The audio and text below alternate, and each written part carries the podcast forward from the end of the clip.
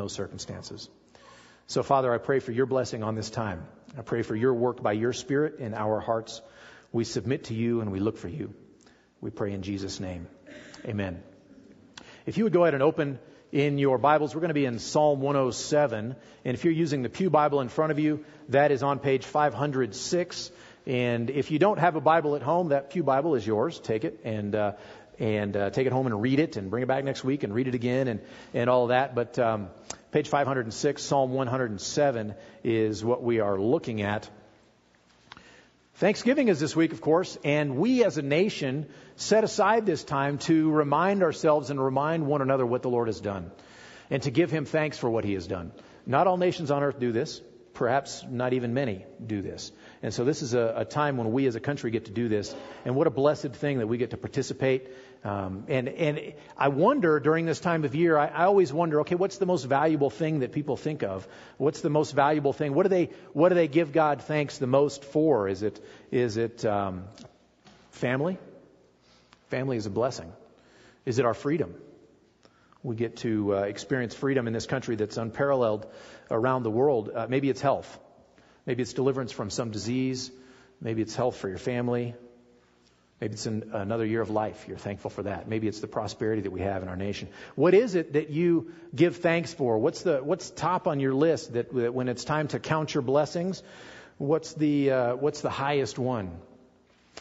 We're looking at Psalm 107 today, and in Psalm 107, there's a, a word that's repeated. In the, in the ESV, it's translated as steadfast love. It's translated kindness in some versions, loving kindness, maybe, maybe mercy.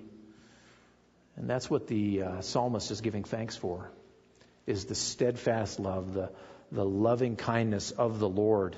And uh, that, that word is a powerful word. It's, it's hard to translate into English. It's simple and normal in Hebrew, but of course we don't speak Hebrew. And so translating it into our language is difficult, but this psalm is an attempt by the psalmist to show various ways that God has demonstrated for us his steadfast love. And so I think by the end of this, we will have a better concept of what is meant by that word. And of course, we're not here to do a word study together. We're here to uh, learn from the Lord. And of course, that word is so indicative of the Lord. It is so indicative of the way he treats us with steadfast love that we want to understand that better.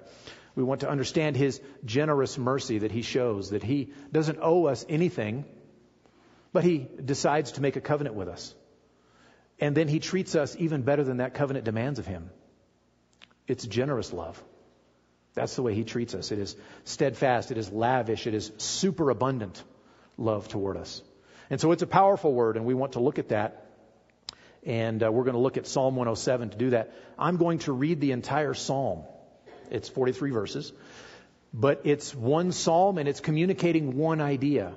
And so I want you to, to follow along, and uh, we'll see what the Lord's uh, got for us this morning from Psalm 107. Oh, give thanks to the Lord, for he is good, for his steadfast love endures forever. Let the redeemed of the Lord say so whom he has redeemed from trouble and gathered in from the lands, from the east and from the west and from the north and from the south. Some wandered in desert wastes, finding no way to a city to dwell in. Hungry and thirsty, their soul fainted within them. Then they cried to the Lord in their trouble, and he delivered them from their distress. He led them by a straight way till they reached a city to dwell in. Let them thank the Lord for his steadfast love, for his wondrous works to the children of men. For he satisfies the longing soul, and the hungry soul he fills with good things. Some sat in darkness and in the shadow of death, prisoners in affliction and in irons, for they had rebelled against the words of God and spurned the counsel of the Most High. So he bowed their hearts down with hard labor. They fell down with none to help them. Then they cried to the Lord in their trouble, and he delivered them from their distress. He brought them out of darkness and the shadow of death and burst their bonds apart. Let them thank the Lord for his steadfast love, for his wondrous works to the children of men. For he shatters the doors of bronze and cuts in two the bars of iron. Some were fools through their sinful ways, and because of their iniquities suffered affliction. They loathed any kind of food they drew near to the gates of death. Then they cried to the Lord in their trouble, and he delivered them from their distress. He sent out his word and healed them, and he delivered them from their destruction. Let them thank the Lord for his steadfast love, for his wondrous works to the children of men. And let them offer sacrifices of thanksgiving and tell of his deeds and songs of joy. Some went down to the sea in ships, doing business on the great waters. They saw the deeds of the Lord, his wondrous works in the deep. For he commanded and raised the stormy wind, which lifted up the waves of the sea. They mounted up to heaven. They went down to the depths. Their courage melted away in their evil plight. They reeled and staggered like drunken men and were at their wits' end. Then they cried to the Lord in their trouble, and he delivered them from their distress. He made the storm be still and the waves of the sea were hushed. Then they were glad that the waters were quiet, and he brought them to their desired haven. Let them thank the Lord for his steadfast love, for his wondrous works to the children of men. Let them extol him in the congregation of the people, and praise him in the assembly of the elders.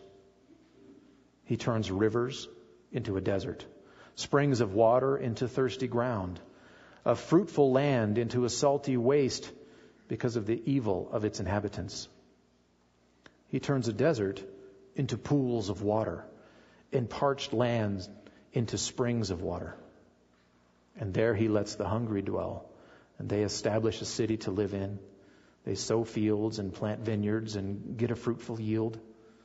By his blessing, they multiply greatly, and he does not let their livestock diminish. When they are diminished and brought low through oppression, evil, and sorrow, he pours contempt on princes and makes them wander in trackless wastes. But he raises up the needy out of affliction and makes their families like flocks. The upright see it and are glad, and all wickedness shuts its mouth. Whoever is wise, let him attend to these things. Let him consider the steadfast love of the Lord. Amen. So you can see that that phrase, steadfast love, is repeated frequently throughout here. And, and actually, the, uh, aside from the introduction of verses 1, 2, and 3, which sets the table for us. Give thanks to the Lord, for he is good. His steadfast love endures forever. Let the redeemed of the Lord say so, whom he has redeemed from trouble and gathered in from the lands from every direction. Aside from that introduction, which is introducing this idea of us meditating on and dwelling on the steadfast love of the Lord, he begins to do some case studies specific stories and case studies about the steadfast love of the Lord that help us understand what it really means. Help us understand the ways God ministers in different circumstances, has done so in the past and will do so in the future. And so we have these case studies that we're going to look at, case studies of the Lord's steadfast love. And first of all, in, in, our first passage here, starting in verse 4, we see that uh, he ministers in times of soul longing.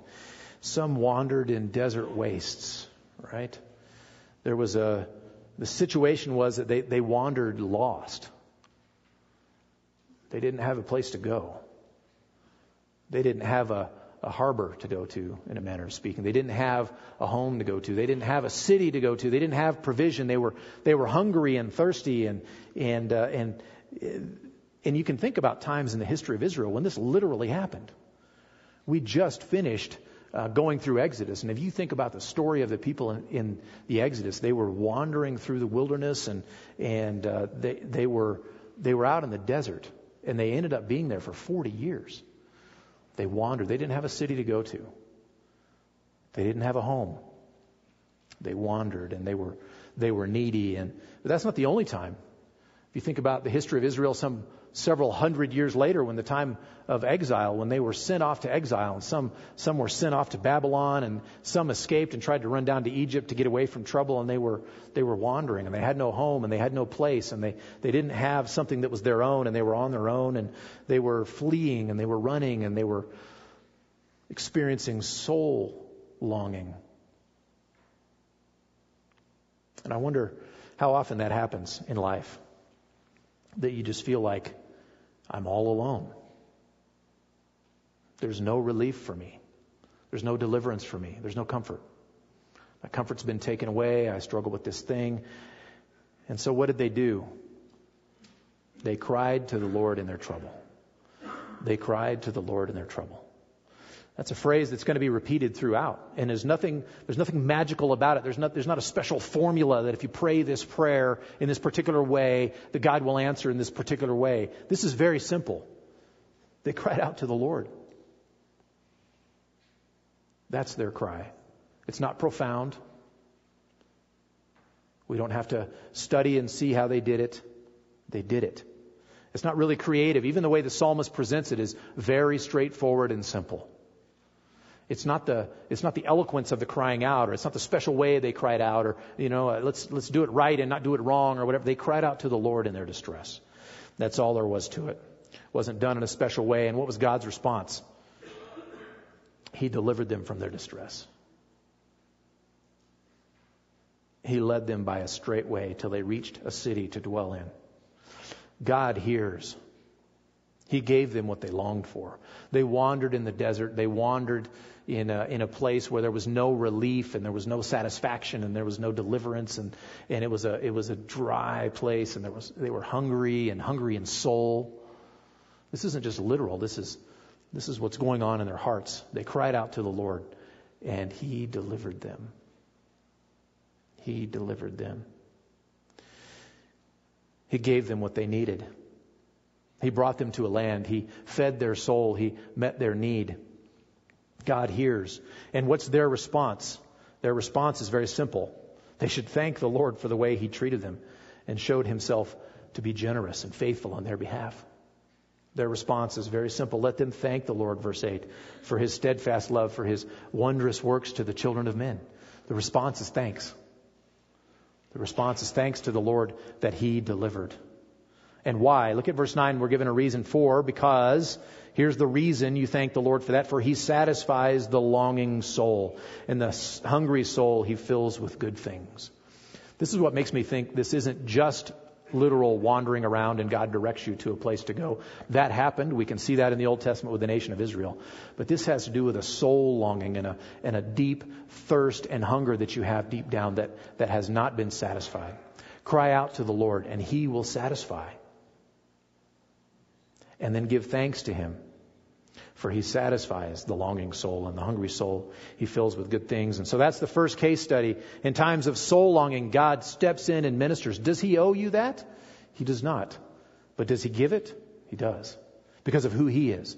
Because of what steadfast love means and the fact that it is true of him, he gives that love. And so we have that case study. And we move on and we have another case study where the, uh, the next passage here, in circumstances caused by sin, this is, this is their own sin. Look at verse 10. Some sat in darkness and in the shadow of death, prisoners in affliction and in irons, for they had rebelled against the words of God and spurned the counsel of the Most High. This was a circumstance caused by their own disobedience. Have you ever experienced one of those? Most of the problems I experience are from my own disobedience, right? And so I've often thought, I don't know, Lord. I mean, you, you give mercy to, you know, people who are innocently suffering, but but what about the guy who's, who's in trouble because he should be in trouble? They were in trouble because of what they had done. They were in trouble because they had spurned his word. They had not listened to what he said. They had been brought to this circumstance because of their own sin. And so what's their response? They cried to the Lord in their trouble, and He delivered them from their distress. They cried to the Lord. What special way? No special way. They cried to the Lord. But what about the formula? Isn't there a, a certain number of steps that they were, uh, or way they were supposed to cry to the Lord? Isn't no? They cried to the Lord. They cried out and they realized, I'm in a bad place and it's my fault. Lord, I need your help. Lord, I need your mercy. And they cried out to the Lord. And how did he respond?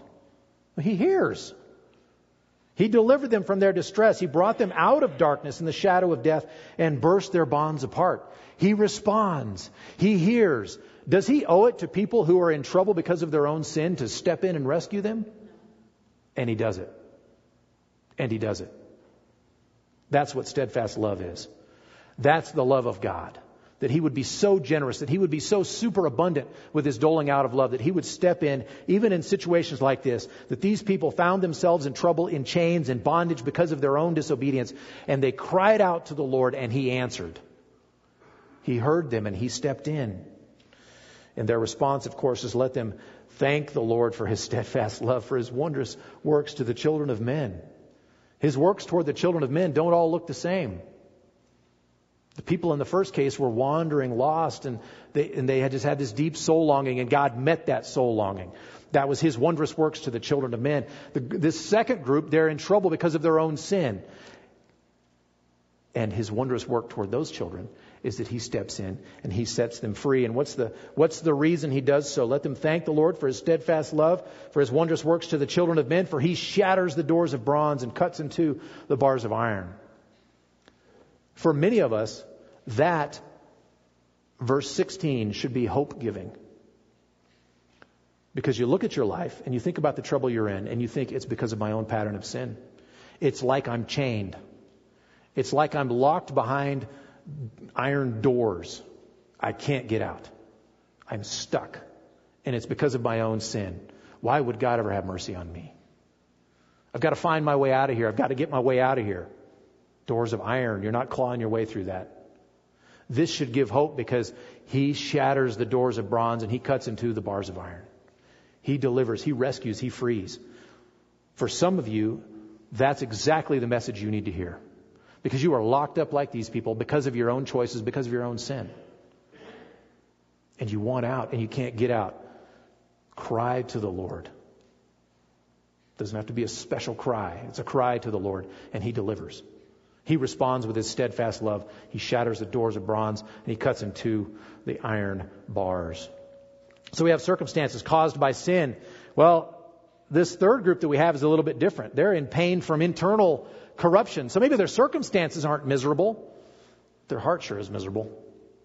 Because of their own sin, because of their own weakness, because of their own fallenness, because of their own choices that they have made. Some were fools through their sinful ways, and because of their iniquities, verse 17, suffered affliction. They loathed any kind of food, and they drew near to the gates of death. This reminds me of David. Remember in Psalm 32 and in Psalm 51 where he's he's thinking back on his sin that he committed with Bathsheba and killing Uriah the Hittite and all that that anguish and the guilt that he carried with him for a year until the prophet Nathan brought it before him and revealed it and and he he came clean. Well, Psalm 51 and and 32 uh, and and uh, and others are his response to that and he's thinking about his own soul. He's thinking about what it was like and he says in verse uh, Psalm 32 and verse 3 and 4 he says for when I kept silent my bones wasted away through my groaning all day long. You ever felt like that? I have. Your bones are wasting away. If someone shook your hand too hard, you feel like you'd break because you're rotten. For day and night your hand was heavy upon me. My strength was dried up as by the heat of summer. And that's these people. Their heart is sick. And they hardly have strength for life because they're miserable because of their own sin. They're miserable because they keep choosing their own way. They keep ignoring God. They keep, they're foolish and they don't care what God says. They pursue what they want to pursue and it ends up, even if their circumstances don't destroy them, their heart's going to destroy them. And they're sick with it. And what do they do? They cried to the Lord in their trouble. But didn't they clean up their life first? Didn't they get rid of their sin first? Didn't they, you know, at least get, get rid of the worst of the sin, or at least get rid of the sin that you can't talk about in public, and then maybe you can bring it and talk about it? Maybe that's how. No. They were in the midst of that, and they were miserable, and their hearts were dying within them. And they cried out to the Lord. And no surprise, He delivered them from their distress. He sent out His word and healed them and delivered them from their destruction. They were destroying themselves from within, and He responds with healing. Does he, does he owe you that? Does he owe me that? He does not. And that's how he responds. That's his steadfast love that he pours out toward us. By the way, this is the nature of salvation. This is the condition that every man is born into, every woman is born into. This is the condition of the human heart, that we are rotten from within. So many people think that the key is to clean up their lives and to fix their, fix their circumstances and, and live a certain way, and, and God will bless them, or they'll be right with God, or they'll be happy in the world, or whatever. And the problem is much, much closer to home. It's their own sinful heart. It's dead and it's rotten and it's, it, it's killing them. That's the nature of salvation. And if, if you don't know Christ, that's you. That's the way you were born. Rotten from the inside, just like I was born rotten from the inside. And God calls you today to cry out to Him, to, to turn, turn from wanting your own way and demanding your own thing and turn to Him and trust Him. And He, guess what He'll do when you cry out to Him? Deliver them from their destruction. That's what He does consistently. And He will deliver you. God hears, He delivers them from their destruction. It's amazing what he does. And he sends his word. He heals them. He didn't owe them any of that. And he did that. It's exactly what he did. And it was the ministry of God's word that ministers in your heart. And he gives life and he delivers you from the destruction that you deserve. He delivers you from that soul rottenness that has put you in that situation where you're just languishing because of your sin. And he delivers you. Cry out to the Lord. And what's the response? Let them thank the Lord for his steadfast love, for his wondrous works to the children of men. God loves to save people. He loves to step in. He knows that your worst enemy is you. And he loves to step in and save you from yourself. He loves to give you a new heart. He loves to bring you to repentance and give you new life in Christ. That's what he wants to do. And Christian, he loves to step into your life and He loves to deliver you from the heart sickness of your own sin. There is hope. Cry out to the Lord, and He will deliver you. That's our third case study. The fourth one is in the, in the chaotic storms of life. Some went down, verse 23, some went down to the sea in ships doing business on the great waters, and they saw God's greatness, and they also saw terrible storms that God had blown up, these winds that had kicked up the sea so, so big that when they were cresting the waves, it was like they were in the sky, and then when they were at the bottom, it was like they were in the depths, and they thought they were going to die, and they staggered around like they were drunk. They didn't know what to do. They despaired of life. Circumstances of life. This is a picture of chaos. Chaos in life. Does that happen in life? Absolutely. It doesn't even have to be the result of your own sin. I mean, a, a, large percentage of the chaos I've experienced in my life has been because of me. A large percentage has been because of other, other people, what they've caused. But so much of it is just living life. And it's chaotic and it's enormous and you fear for life and you walk around in a drunken stupor. You don't know how to respond. You don't know, you don't know what to do. You, you can't hardly walk straight. You can't, you don't know how to navigate this thing.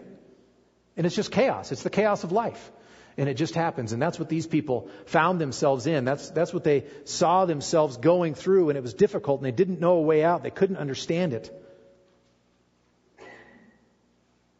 Who can't relate to that image? I can relate to that image. I've been in those places. And I have watched many of you go through those places. And I know that many more of us will go through those places. You don't understand it, and you can't understand it. And what are you going to do? The forces are bigger than you. And what are you going to do? Well, you're going to cry out to the Lord. Verse 28, they cried to the Lord in their trouble. These same, same cry, same words. Cry, cry out to the Lord. He's bigger than your circumstances. He's bigger than those circumstances you can't fathom. The ones that you can't even live through that cause you to stumble around like a, like a, like a drunkard. And he's bigger than those circumstances. So cry out to the Lord. And what does he do? He responds. He leads them out of their distress. And he delivers them from that place of chaos and misery and storm at sea to a place of peace and calm and rest. Isn't that where you want to be? That's where I want to be. And he delivers them to that, to that rest from chaos, right? This word delivered in verse 28 is the same word that's very often used of them going through the Red Sea in the Exodus. He delivered them. He rescued them through it. He carried them through it. He brought them through the sea. And how often do we do that? How often do we have those times that we go through the He delivers. So cry out to him. And what's their response? Verse 31 Let them thank the Lord for his steadfast love, for his wondrous works to the children of men. No difference. Let's thank the Lord for that kind of deliverance. For these other kinds of deliverance, certainly, and this kind of deliverance. Let us thank the Lord for his steadfast love, for his wondrous works to the children of men. But I, I love how it continues there in verse 32. Let them extol him in the congregation of the people. We're going to have an opportunity tonight when, when we get to extol the Lord in the congregation of the people and we get to tell people this is what God did to deliver me. And that's encouraging for me to hear, and that's encouraging for you to hear. Extol the people, extol the Lord in the congregation of the people and praise him in the assembly of the elders. By the way, this is this has an element of where we're talking about at church. We're, we're, we're describing and explaining what the Lord did to deliver us and save us from those things in church. We get to talk about that here, but there's an element in which we also do that in the marketplace.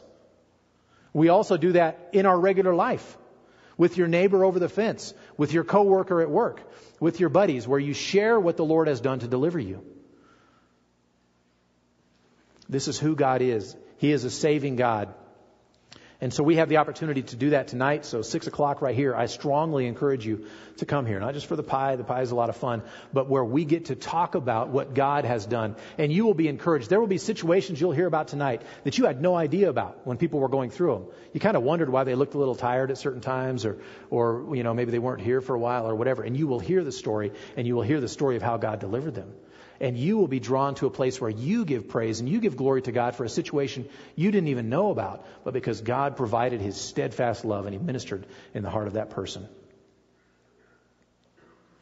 So that's, those are the case studies, and we see there's a lot of similarity. The circumstances are very different, but they always respond by crying out to the Lord, and God delivers.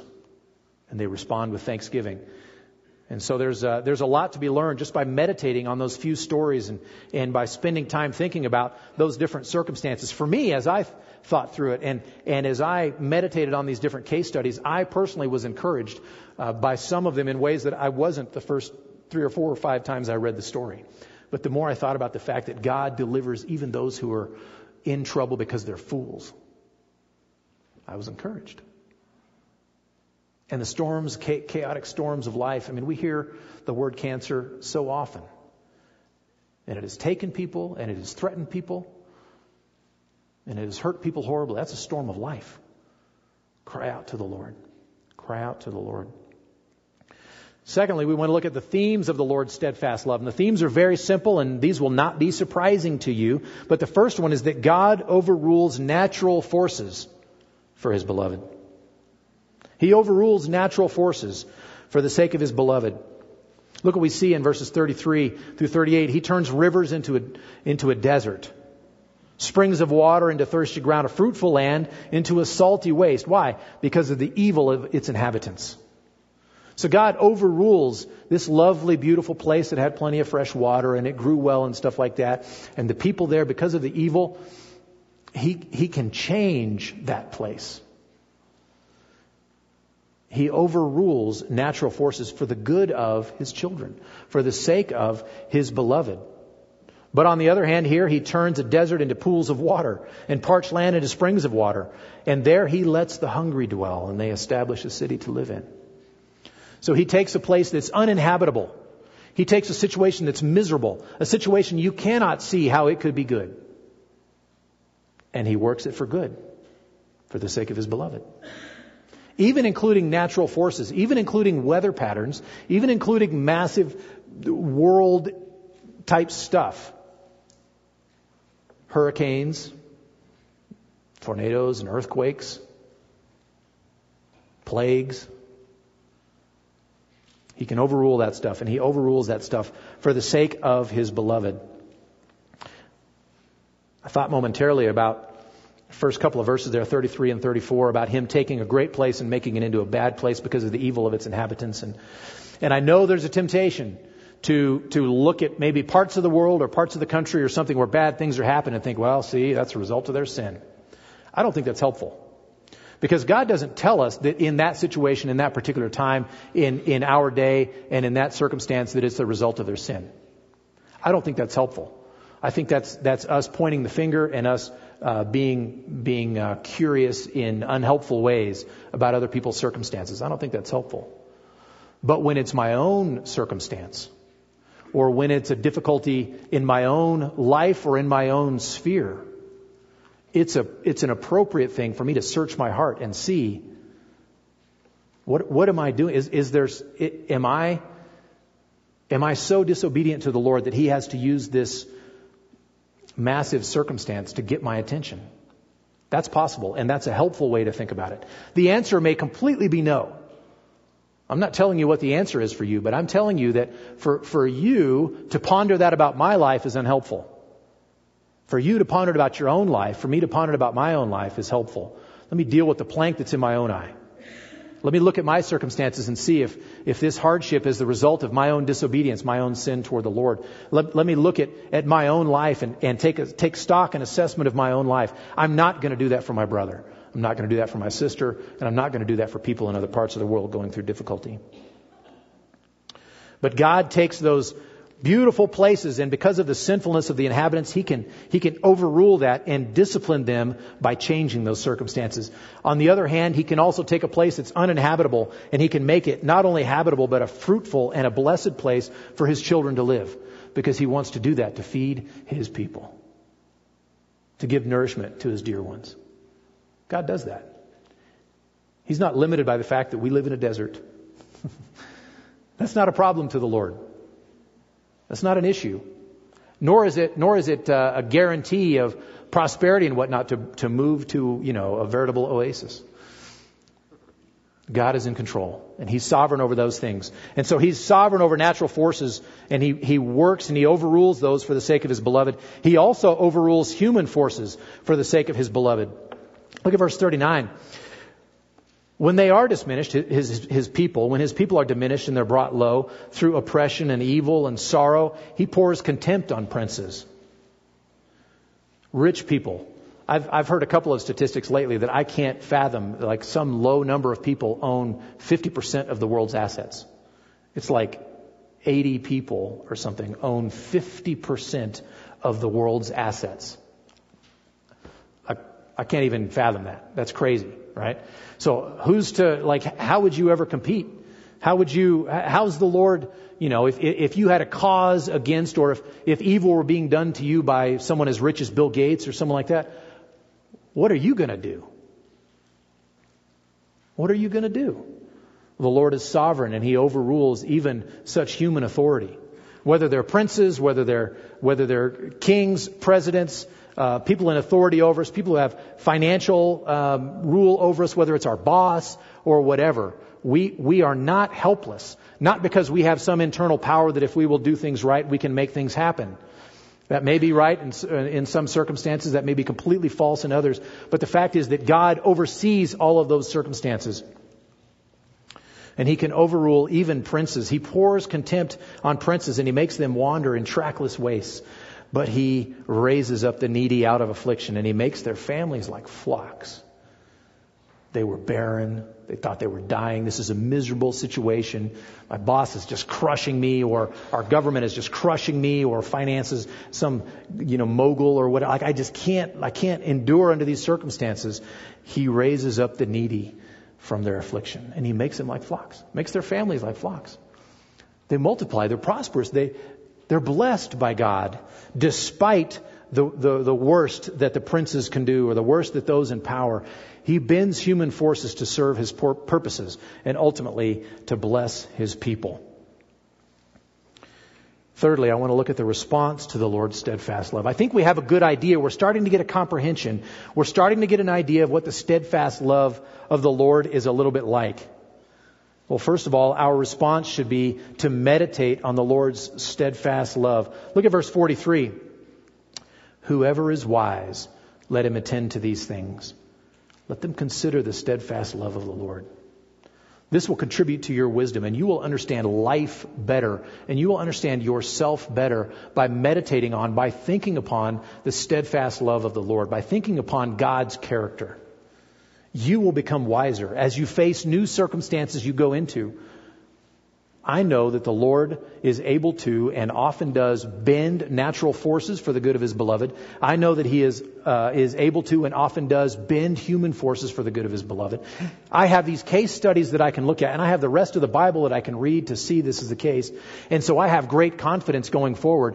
Not great confidence that my situation is going to work out necessarily the way I want it to, but confidence that God Almighty, who loves me, has this circumstance under control, and He will take me through it. That was the testimony of some of the people whose family members were killed in, in, in Texas a couple of weeks ago. We don't understand this situation.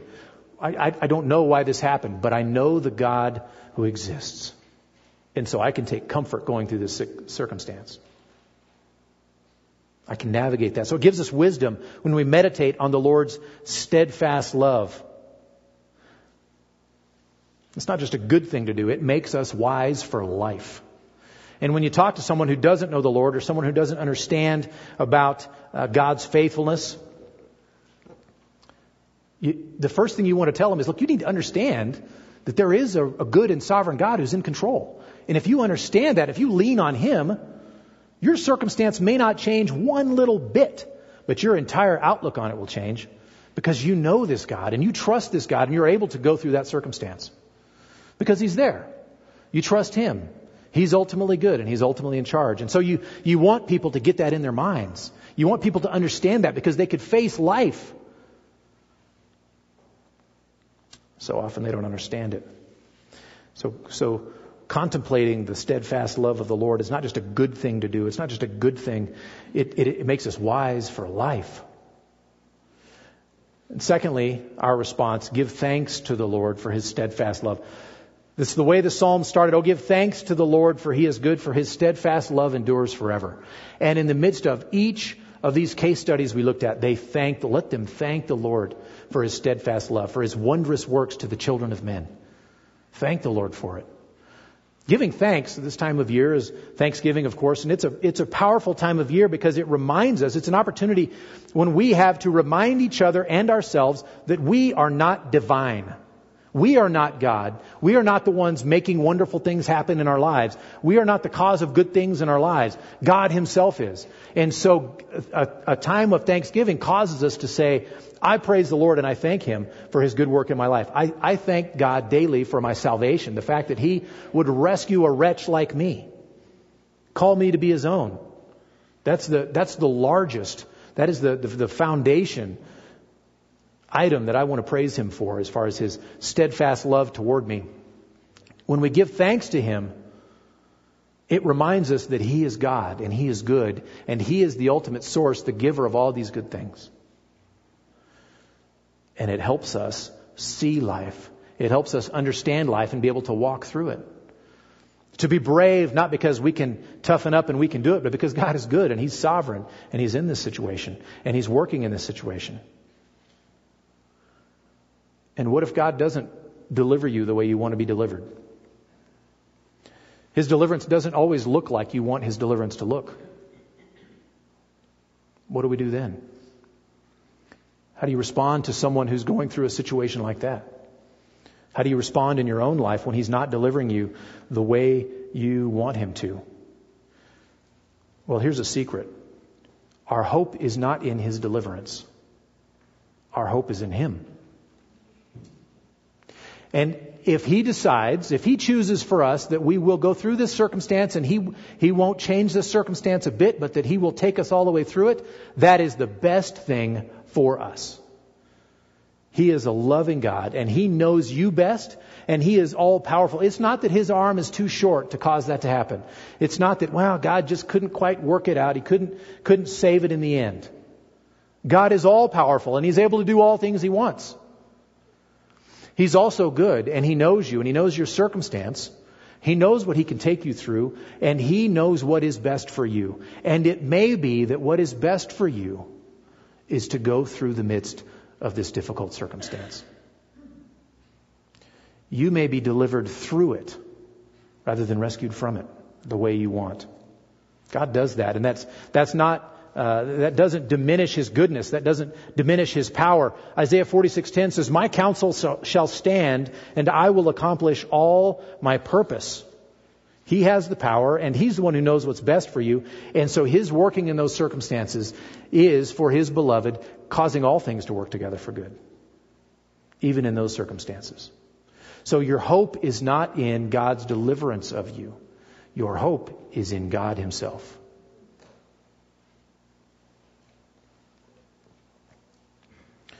So this time of year, we want to thank the Lord for that. We want to thank the Lord for Him, for who He is. Because if it weren't for Him, we would be in a world of trouble. We would be stuck in these circumstances. But He delivers. He delivers. So we get to talk about this tonight. We get to praise the Lord for His deliverance of us. And we get to praise the Lord for the fact that He has caused us to be able to bear up even in the midst of times when He did not deliver us. Or maybe He has not delivered us yet. He's still good. And He knows what is best. And we don't know the end of the story, but we know Him who writes the end of the story. The beginning of this verse in Isaiah 46:10 says, He declares the end from the beginning. It doesn't say He recognizes, He observes, He knows. It says He declares it. He makes it so. And so we can trust Him because He's the one who writes history. I'm going to go to the Lord in prayer. We're going to pray together in just a moment. Before I do, I want to, I want to make some real quick announcements here. Again, tonight from 6 o'clock, our, our Thanksgiving praise service is a blessed time. You will go away encouraged. Second of all, um, in preparation for that, four year olds all the way up through high school students, meet Monty up here. All right, come on up here and meet. Uh, also, there's going to be a Peru meeting that's going to happen at about noon over in the fellowship hall. And then finally, and on this topic, this is powerful. We're going to have, uh, there's going to be a couple up here to pray with you. If, if you need to be prayed for, then come on up and and and be able to pray and have them. Um, you can share with with them, and they will pray for you in your circumstance, and they will cry out to the Lord with you in the midst of your circumstance, or they will give thanks with you for His deliverance. Let's pray. Father, I, I thank you for your deliverance of me eh, throughout uh, many circumstances. And I look at certain circumstances, and I, at the time, I so wished you would deliver me sooner. I so wished you would deliver me in a particular way, and you, you didn't. Maybe you delivered me in a different way, or maybe you walked me through the midst of them to deliver me out the other side. And now I look back and now I give you thanks because I know you better and I trust you better. Father, I pray that you would help each one in here to look to you that way and to understand that their hope is not in your deliverance, though you give it, but their hope is you. I pray that everyone here would trust you in that way. I pray that everyone here would understand their own sickness of heart and that they would cast themselves upon you and they would beg for deliverance from you, that they would cry out to you and that they would give you great thanks when you respond. Father, I pray that for all of us. Pray that we would look to you, that we would know you, that we would cry out to you, and that we would give you the thanks and praise that, that you deserve. Often I forget that. I don't want to forget that. And thank you for tonight when we get to uh, we get to do that together. Praise you for what you've done before the congregation and before the elders of the people. You satisfy the longing soul, and the hungry soul you fill with good things. You shatter the doors of bronze and cut in two the bars of iron. So we will offer to you sacrifices of thanksgiving and tell of your deeds and songs of joy. We will extol you in the congregation of the people and praise you in the assembly of the elders. In Jesus' name we pray. Amen. Thank you, and you are dismissed.